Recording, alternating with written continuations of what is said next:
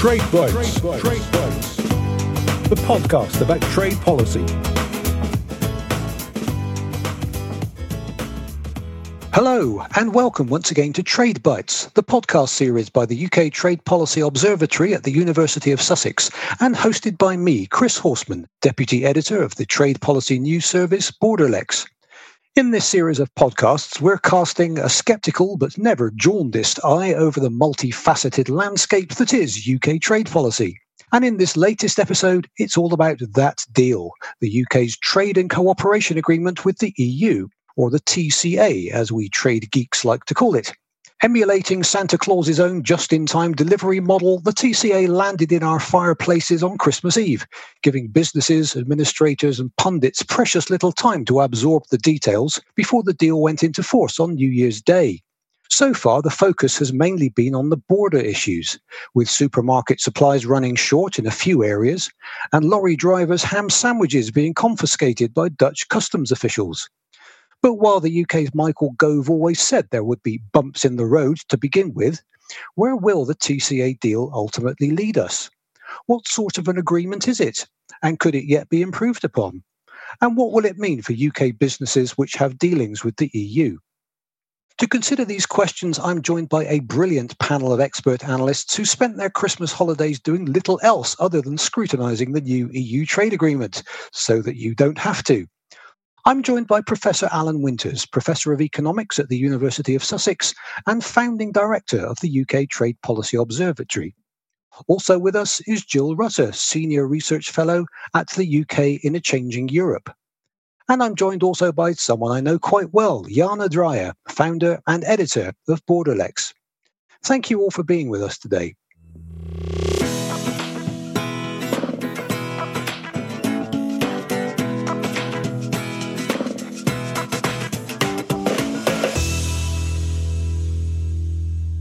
Alan Winters, Boris Johnson said he wanted a Canada style trade deal, by which he meant not one with maple leaf flags all over it, but one which was a basic free trade agreement, similar to the trade deal which Canada has with the EU. Did he get what he was after? He got more or less what he was after. In fact, during May, when we published our view about what the trade agreement might include, we added some bells and whistles, and he hasn't got most of those. And he has ended up with some rather tough dispute settlement and enforcement mechanisms than he would wish. But he has managed to put a bit of distance between the UK and uh, what conditions were as members of the European Union. Jill Rutter, as a student of government, based on the government's own terms of reference, do you think the TCA lives up to the, the government's own aspirations for what a successful outcome was going to look like? Pretty much so. I mean, the government seemed to me to prioritize sovereignty to get a zero tariff, zero quota deal with you know minimum restrictions no jurisdiction for the european court of justice minimum nominal restrictions on their sovereignty the real interesting thing to come is how far can they actually diverge in practice some of the commitments they've made while retaining that zero tariff zero quota deal and i think that's the bit that's the big question mark hanging over this deal they didn't get that much on fish. You could argue they sacrificed that at the end of the day quite sensibly. But it was largely a defensive play by the UK rather than one where they promoted lots of interesting innovations and aggressive interests. Iana Dreyer, we always expected that there would be some sort of short term teething problems as the deal entered into force, and, and we've been seeing those in the early part of January. But I just wonder to what extent you think these problems are short term, or to what extent they might be signs of longer term problems which might have more lasting consequences.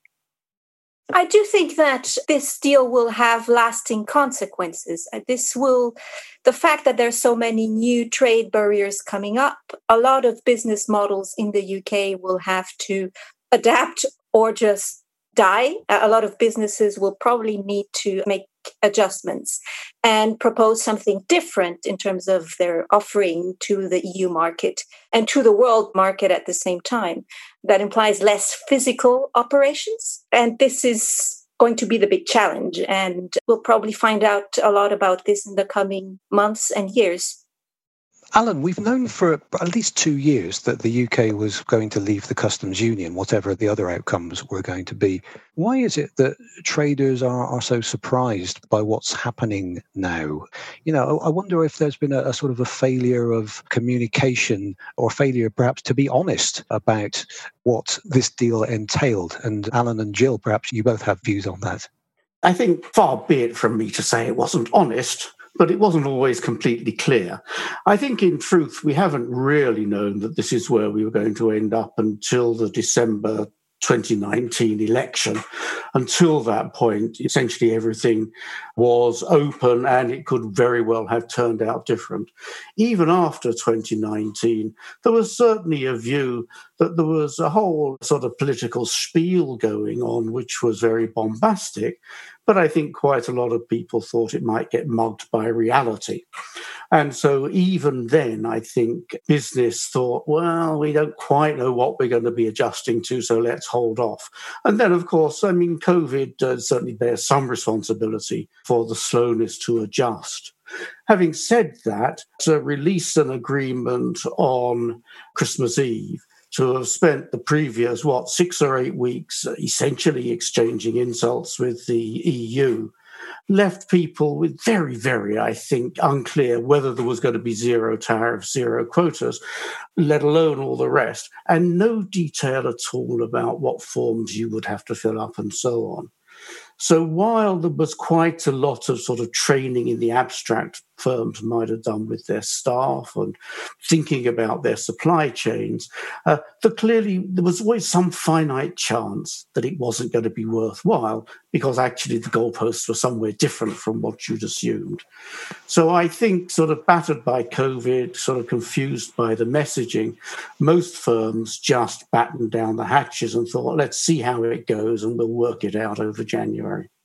I think Alan's right there that, you know, what bandwidth there was for planning was taken up by COVID. We saw that affected companies' cash flow very badly, but also the government has to take some responsibility for it.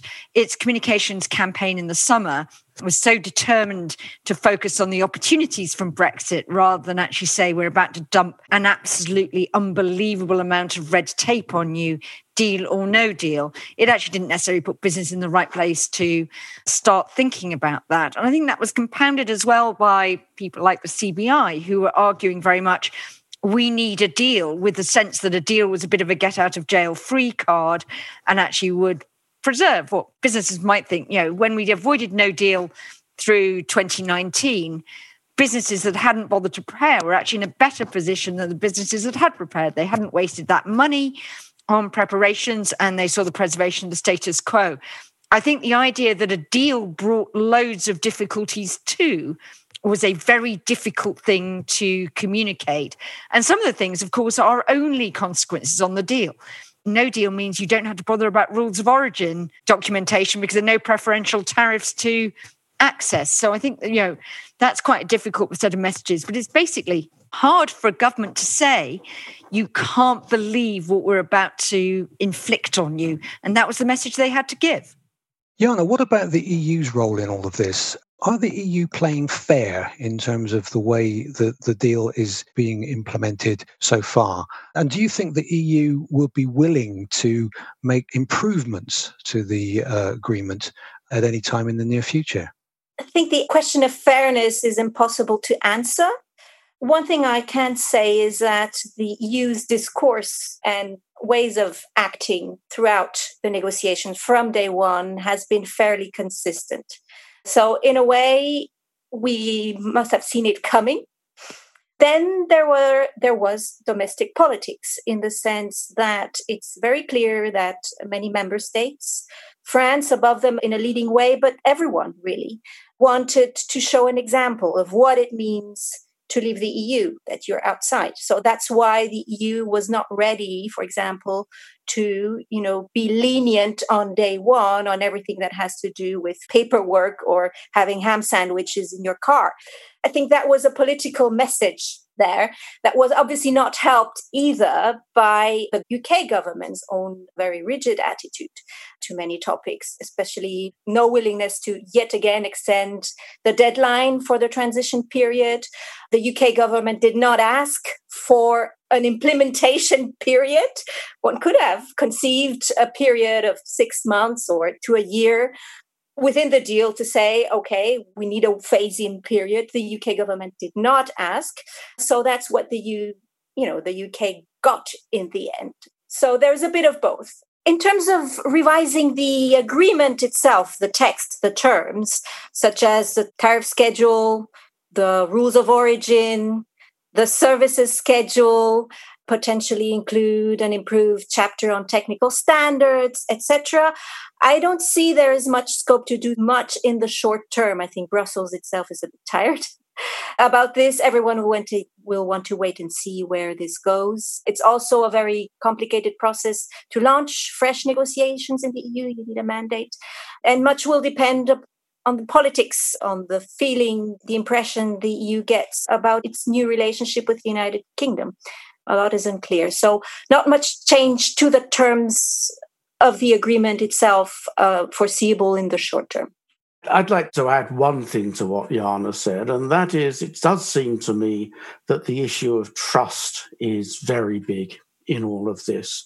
And I think the decision in October to suggest that we might uh, essentially renege on the withdrawal agreement over the Northern Ireland Protocol actually was very costly.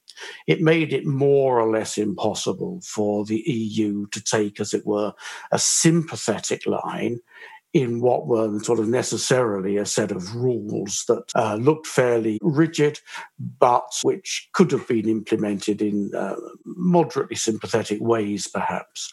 So I think, in a sense, the issue is about whether the EU is playing fair. It's more that I think the EU is playing rigid. They're playing by the rules of the book. And I think the uh, sort of play is, in a sense, to say to the uh, Johnson government, you have got to have a big change in attitude before we could think about doing very much more. In the end, these agreements uh, have to be partly self-enforcing you know the sort of the policing mechanisms only go so far and that until essentially those bits of the Conservative Party and those bits of the press that have been so um, uh, vocal over the last five years are willing to concede that Britain is relatively small and has to give some things up. I rather doubt if there's going to be very much coming the other way.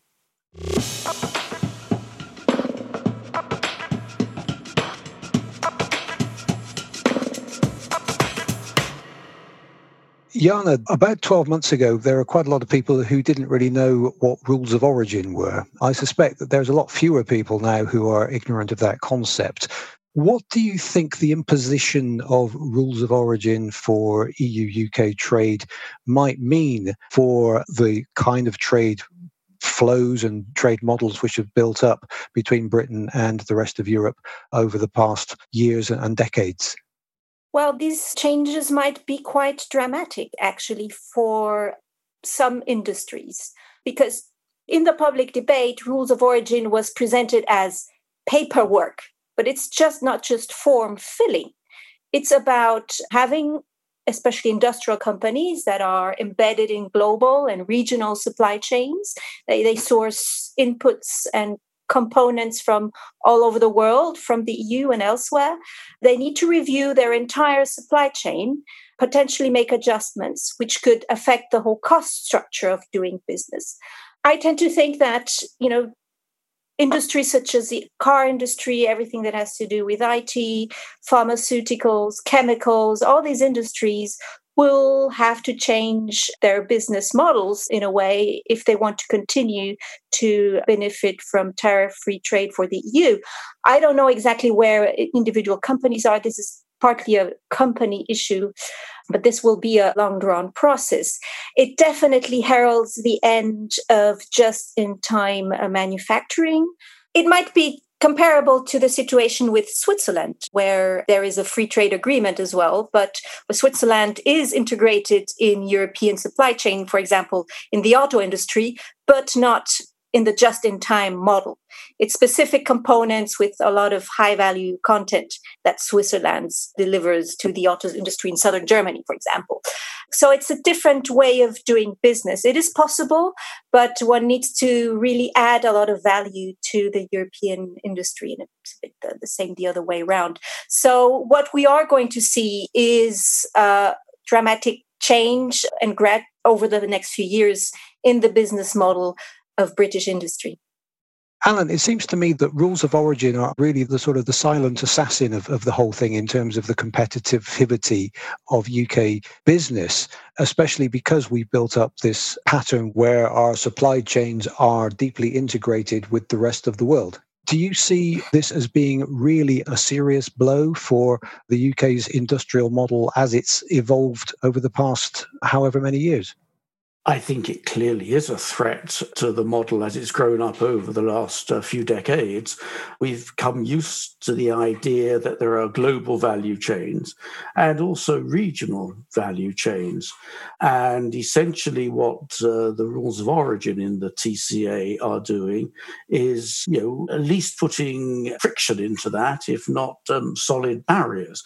Of course, there are going to be plenty of um, sectors where this is not an issue, but in a number of important sectors, it's becoming plain that there are issues. We've talked about sort of motor vehicles sourced from all over the world and the EU's attitude towards so called cumulation, which means that even if they have an agreement with Japan and we have an agreement with Japan, we cannot either of us count Japanese inputs as helping to meet our content requirements to get preferential trade between the EU and the UK.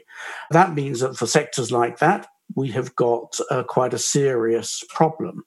We also have this uh, potentially serious problem that has really, in a sense, only uh, come to light, I think, over the last, or come to public awareness over the last week or so.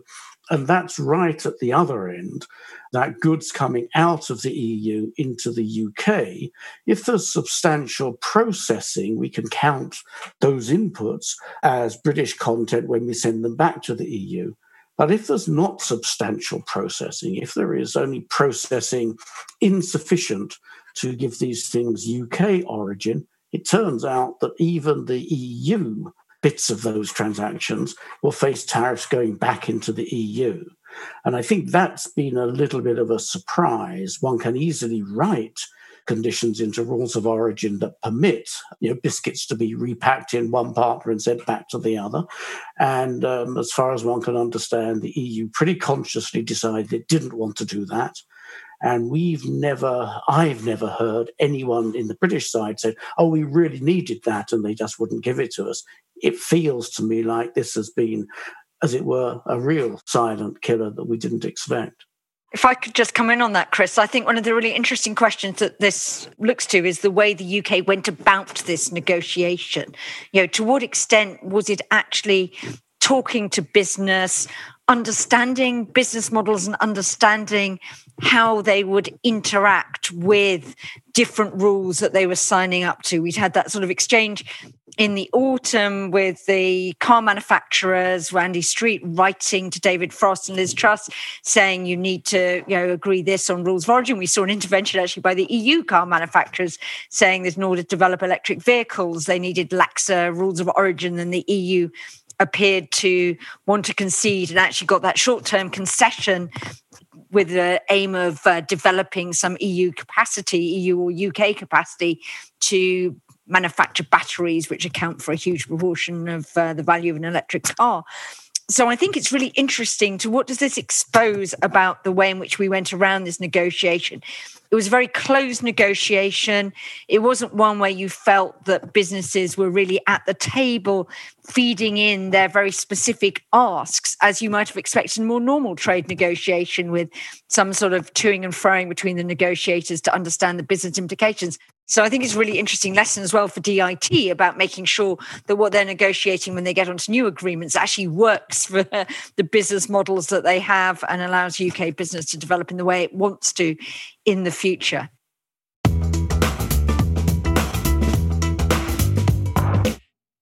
Iana, so far we've talked mostly about movement of goods, but of course there are frictions, considerable frictions and restrictions now on what service providers can do, both UK into the EU and vice versa. And of course the UK, although it, one of its big strengths is its financial services sector, that is really not really addressed very comprehensively at all in the trading cooperation agreement. So I wonder whether, in your view, we can expect to see any kind of relief on financial services or any other areas, like, for example, recognition of professional qualifications, where the outcome of the deal has really been quite underwhelming. I think the most important and the most urgent issue is the issue of cross border data flows our economy is digitalizing massively, and every single sector of the economy, including agriculture, but also uh, obviously manufacturing, every services exporter uses the internet. We need to have a stable framework and an open framework to be able to send business and you know individual data across borders without uh, running into huge costs because we need to locate servers here and there. So this is the most urgent question that will determine a lot in terms of uh, services, the viability of, of many services, transactions across, across the EU. Here, there is one, you know, that's probably the one area where the EU has been very lenient. It leaves the UK six months basically to continue to operate on the same terms as so far. And in in that period, the EU will make an assessment if the UK's new post Brexit regime, regulatory regime on the protection of personal data is equivalent to that of the EU. The noise from Brussels is that the EU is very much disposed ready to give that equivalent status to the UK, but a lot will ultimately depend on the noises we get from London in terms of the willingness to diverge in terms of these kind of regulations. That will be interesting in the UK in the triangular conversation about data flows with the United States in particular. So there's data, and I think this is the most important. The other big issue is the temporary movement of professionals. Now we are outside the EU's free movement regime. So you cannot just go hop on the Eurostar, take another train down to Turin in Italy and, you know, either be sent by your own company if you're working, say, for an audit company. You can no longer just do that. In some countries, you'll need to apply for a work visa if you're going to you know work for a company or offer you know do a maintenance service or advise or do consultancy. This whole movement of people that is seamless that we've taken for granted is over and everyone in any business will need to check with every single country what are the conditions if they need a work permit to be able to continue to work there in future. So this is an impediment. It's also a problem for the UK side because you cannot obviously recruit as freely as you want it and as flexibly as you want it. So this will also be hamper basically EU UK trade and this is the direct consequence from the EU perspective, the direct consequence of the UK decision to terminate free movement. There are provisions in the agreement itself. There's a services schedule, that's how they call it, where the prohibitions on temporary movement are listed. So it's at least written pretty clearly where you can go, where you cannot go, but it's going to be much more complicated than so far. Yeah, let me make a couple of points, if I may. Uh, first, let me just make a shout for sort of non high tech services, uh, transportation the rights of British transportation firms to trade within Europe, or even the way in which it trades between the UK and Europe, has been curtailed. The solution which EasyJet and Ryanair have adopted is to make sure they're registered within the European Union. And that, I think, is actually of a much broader importance why didn't the service sectors explain to the government that they were 80% of the economy and there were some serious things they needed? Well, I rather suspect it was that many of them are essentially largely soluble by relocating your registration or perhaps relocating some of your people. And you might say, well, that's fine, they can go, we don't need them. Well, we do need them because they pay taxes. They paid big taxes. And so I think tied up with this sort of rather casual and neglectful or perhaps the antithetical attitude towards services that we've seen right from 2017, remember, is actually that there's a public finance dimension to this that is going to come back to bite us and going to be a cause of some regret going forward. Just to back up what Alan's been saying there, I think the really interesting thing is there are two different things. One of which is what does this mean for individual businesses? And I think, particularly with lots of the no deal last year, and particularly if you look at financial services, a lot of those businesses have already worked out how they adjust to that and have started to move people. We've seen quite a lot of assets move over to the EU or people, as Alan said, you know, change their registration base. If you're audiovisual, you probably reckon there was never a chance France would concede an audiovisual chapter in this agreement. They haven't. EU never does. So people will be sort of looking and saying, do I need to put some operation to Amsterdam or Dublin or Madrid or wherever to do those? So there's a thing about business continuity but that's not the same as the impact on the UK economy. And I think we need to differentiate between those things. And actually, you could say that a lot of businesses took the view that actually it was more productive just to adapt than it was to sort of basically make themselves very unpopular, keeping and beating at a relatively, you know, apparently deaf and uninterested British government. And you've seen the consequences of that. The interesting question is do we create new opportunities that you know mean different businesses expand and we have new opportunities back here in the UK because you know a lot of our existing businesses will move some things. We also may see a position where people find it easier to employ people with movement rights within the EU.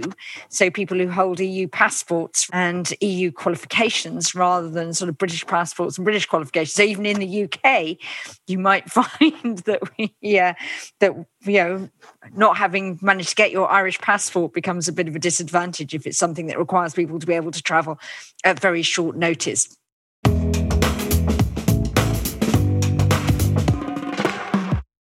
So, as we move towards wrapping up our podcast, I'd like to ask each of you to wield your respective crystal balls and, and look a little, little bit into the future. To try and guess, or I suppose guess is probably the, the best verb to use, what all of this means for the UK's relationship with the EU in the medium to long term. In, say, three years from now, in 10 years from now, where do you think this leaves us in terms of Britain's relationship with the European Union? Always been a bit of a poison chalice over many decades. Is there any possibility that there will be a head of steam building up for the UK to want to rejoin the EU? And does this deal make any particular scenario more or less likely. Alan, I'm interested to know what your view is. Gosh, this is uh, really uh, crystal ball territory. It's possible that we're going to get a real surge of realism and just sort of settle down essentially to playing the European game, but without a seat at the big table. It's not a stupid thing to do from an economic point of view, but it is uh, perhaps rather offensive to uh, sovereignty and the great British history that is much talked about.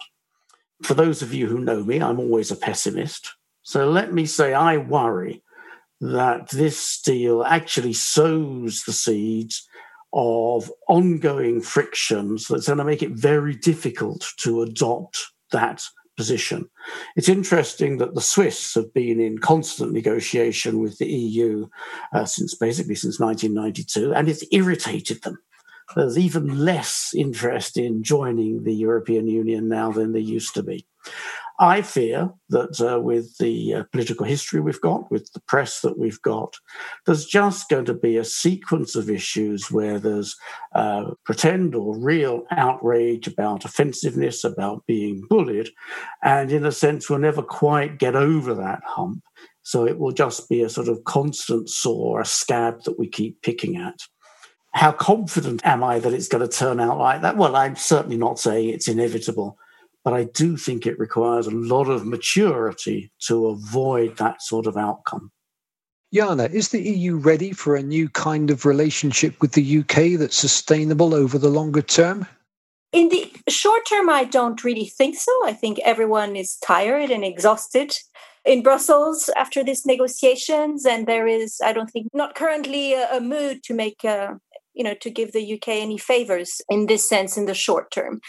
I think what we need to look at if we look into a 10 year horizon is geopolitics, something that has nothing to do with really economics. And I think that goes back to the origins of a lot of trade policy at the end, because trade policy depends a lot on global order, to put it mildly. The configuration we've had so far with with the UK in the EU is that the UK has always seen the participation in the EU as a mainly an economic project, while not wanting really to adhere to the original political project, which was to create a union. And uh, I don't see this disappear, but because you know the UK was also had this special political military relationship with the United States. Now we have the United States in flux in terms of you know its role in the world its role as security provider even in europe. And this is not something that has to do only with the trump administration. We've seen signs of a desire to retreat from europe already before in the obama administration and this is probably going to continue. So a lot i think would depend on how the uk reassesses its geopolitical relationship in the world and then reassesses its relationship with the EU, which the EU would like to see also as broader in including, uh, you know, security and international security cooperation, not just police cooperation. So I think a lot will depend on this, and then you can fix the trade policy part more easily after that. Jill, final word from you. I think the interesting question is does the EU treat this agreement as basically being a Canada-ish agreement with as much interest in the UK as it has in Canada. Some people have commented that the architecture actually is quite similar to the Canada agreement. Or is it like the Switzerland agreement where the EU is always looking at quite what the UK is doing? I think probably the best thing in both sides' interests is for this to massively fall down the agenda to sort of get through the teething problems, find a way of productively solving mutual interests, mutual issues when they come up in a relatively pragmatic way. And actually, for the EU to recognize that losing the UK was annoying, frustrating, but equally has enabled the EU to proceed with things that it wouldn't have been able to do. So there are sort of upsides from not having the UK at the table and for the UK to realize that actually it's now taking control. It can regard the EU and the member states as big, you know, big potential allies. The sort of language about special relationship that Boris Johnson and Michael Gove done, a very important part of that. But we actually needn't be neurotic about it anymore, and you know that to remove that. And I think if we can get to that, then we can, uh, you know, where this is relatively low key. We've seen throughout this year that Brexit barely gets reported in the EU press, is massively down the bottom of leaders' in trays until maybe a couple of weeks before Christmas Eve. And maybe it'll just sort of sink back down there. And yeah, we'll have a period when we don't bang on about Europe. I think quite a few people would be much in favour of that if it comes to pass.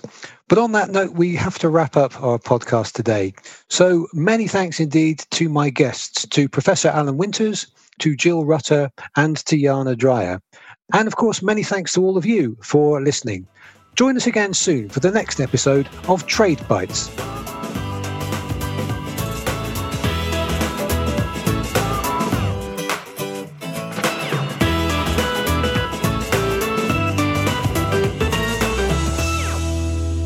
Please subscribe to our Trade Bites podcast series, brought to you by the UK Trade Policy Observatory with funding from the Economic and Social Research Council.